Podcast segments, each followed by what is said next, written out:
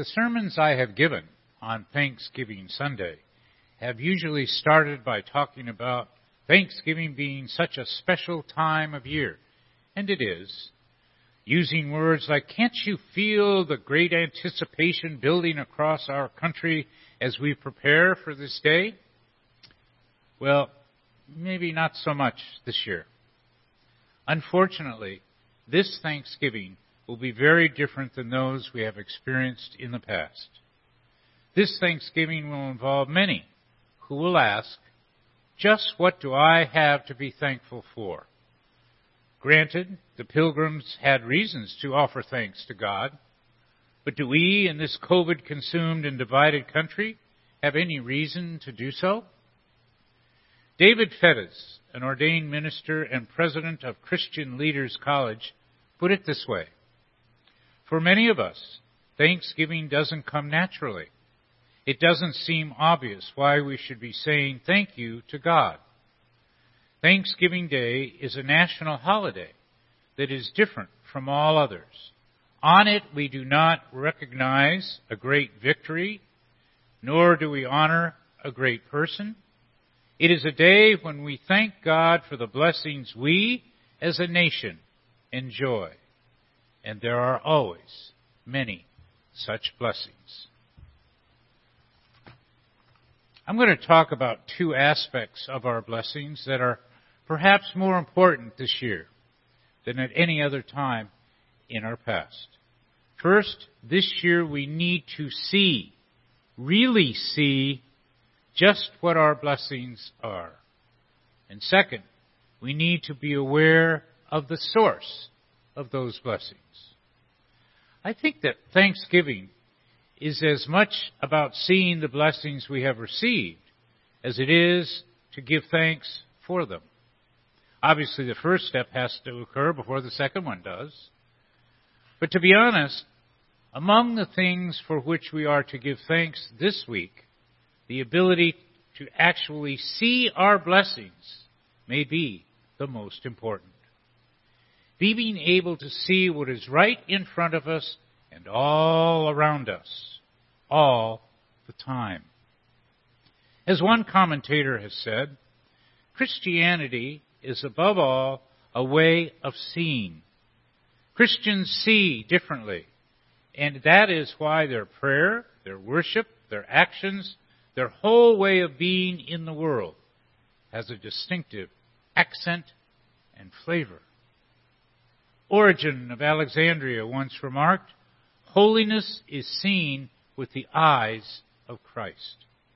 Thomas Aquinas said that the ultimate goal of the Christian life is a beatific vision, an act of seeing. What do we see this morning? A glass half full? A glass half empty? No glass at all? A very famous UCC minister, William Sloane Coffin, reflected thoughtfully on the blessings he saw due to his declining health. Coffin said, I am less intentional than attentional. I am more and more attentive to family, friends, and to nature's beauty.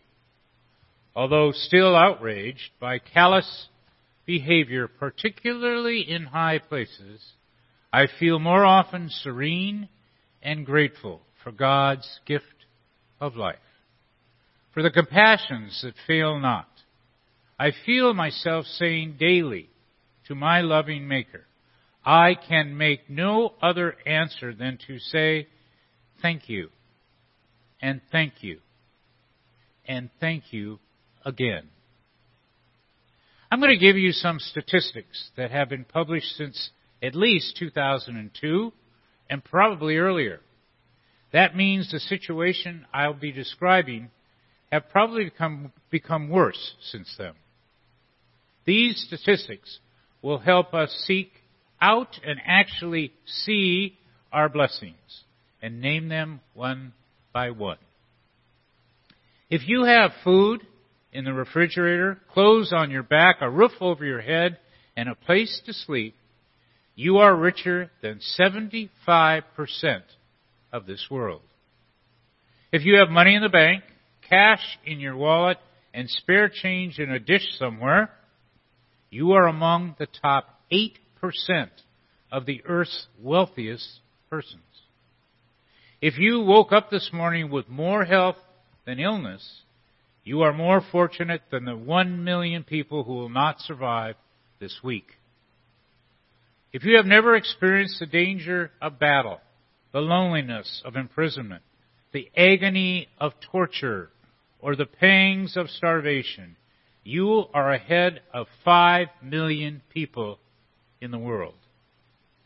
If you can attend this worship service or any religion based meeting without fear of harassment, arrest, torture, or death, you are more fortunate than billions with a B of the people in the world, for they cannot. This is a list of serious situations, of course, but it also is a list of blessings. And it is uh, that list that we hardly ever see or comprehend, that we should see and appreciate.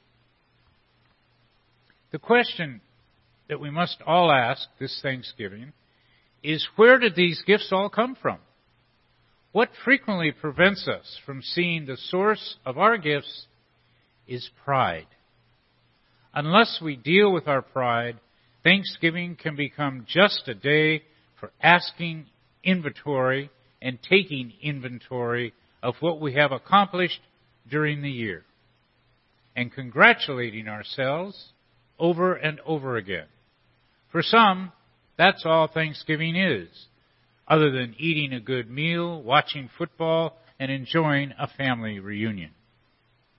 We say, hey, sales were up 12% this year, therefore we can have Thanksgiving. We added 15 employees to our company this year, therefore we can have Thanksgiving. We have a lot more money in the bank this year, therefore we can have Thanksgiving. In these examples, to whom are we thankful? It would appear mostly to ourselves. We must remember the words contained in Deuteronomy 8, verses 17 through 19, that Melanie read for us. Do not say to yourself, My power and the might of my own hand have gotten me this wealth. But remember, the Lord your God, for it is He who gives you the power to get well, so that He may confirm His covenant that He swore to your ancestors, as He is doing today. If you do forget the Lord, your God, and follow other goals to serve and worship them, I solemnly warn you, today you shall surely perish. There's an old story about a farmer who received a visit from his pastor. The farmer had purchased a neglected and dilapidated farm just three years earlier. Together they walked around and admired the healthy corn rising up the height of a basketball hoop. The soybean crop was coming on strongly. The pasture land was knee deep in good grazing for the cows. The pastor said, My friend, God has certainly blessed you richly. The farmer nodded and then replied, Well, maybe so, but you should have seen this place when only God was here. The pastor looked at the farmer and gently but purposely said, Who gave you the health to work this farm? Who supplied the rain for these crops? Who causes a seed to germinate in the first place? Who provides even your next breath of air?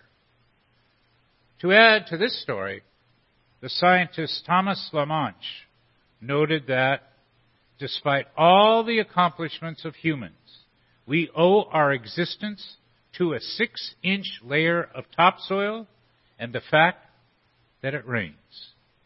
And of course, God is the giver of both the topsoil and the rain.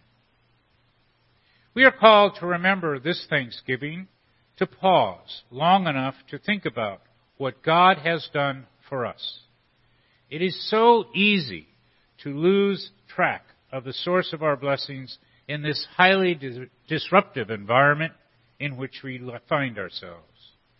How often we forget to give thanks to God for the simplest of things, for the food we eat daily, for the hands that prepared that food, and the roof under which we eat that food.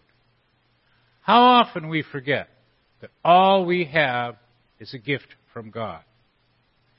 The apostle Paul said it best at 1 Corinthians chapter 4 verses 7 through 8. In these verses he asks the timeless and pointed question, what do you have that you did not receive? Again, what did you have that you did not receive? And if you received it, why do you boast as if it was not a gift? Already you have all you want. Already you have become rich. Quite apart from me, you have become kings. Now blessings come in all forms, shapes, and sizes. When you receive them, you may not think that they have come from God. They could come from a simple hello and a smile from a total stranger. The knowledge we have that we have a friend that will always be there for us no matter what happens. When we are nervous and upset, someone puts their hand on our shoulder and says, You'll be fine.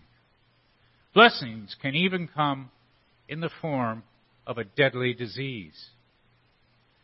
As you know, I have been diagnosed with stage 4 lung cancer. I've talked about it before. There is no cure for it, and it's a very aggressive form of cancer. Now many would ask, surely you're not going to say cancer is a blessing. And when I was first diagnosed, I would agree with you 100%. I, however, over time, I have seen the blessings that I have received due to cancer. Literally, my whole world, or at least how I perceive that world, has changed. My faith in God, through Jesus Christ, has deepened and become much more rich. All of my personal relationships have become much more meaningful and deep. My personal relationship with all of you in this church, the neighborhood church, both friends and members, has certainly come to a different level, at least in my mind. I now not only see, but deeply appreciate the richness of beauty, of the beauty of the world around me. the magnificent view from these windows. The rays of sun reflecting off the sea and warming my face as a sailboat slashes through those waves. Blue sky, storm clouds, the winter Sierras and Rockies, the summer Sierras and Rockies. And yes, even those two West Highland terrorists that we have at home. All of these and so much more are blessings that have come as a result of my cancer.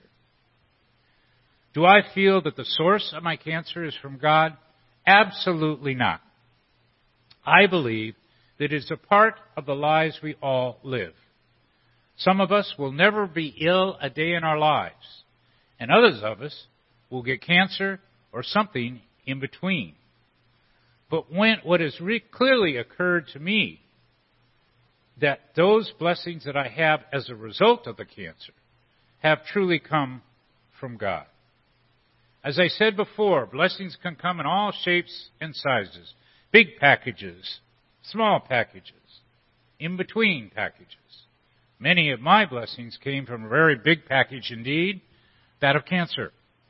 So this Thanksgiving, when there are those around us that say, I have no blessings at all for which to be thankful, we, each one of us, can become a blessing to that person. We come alongside them and we help see, them see what is all around them, in front of them, behind them, and that is a blessing from God. Not just one blessing, but many blessings. Happy Thanksgiving. Amen.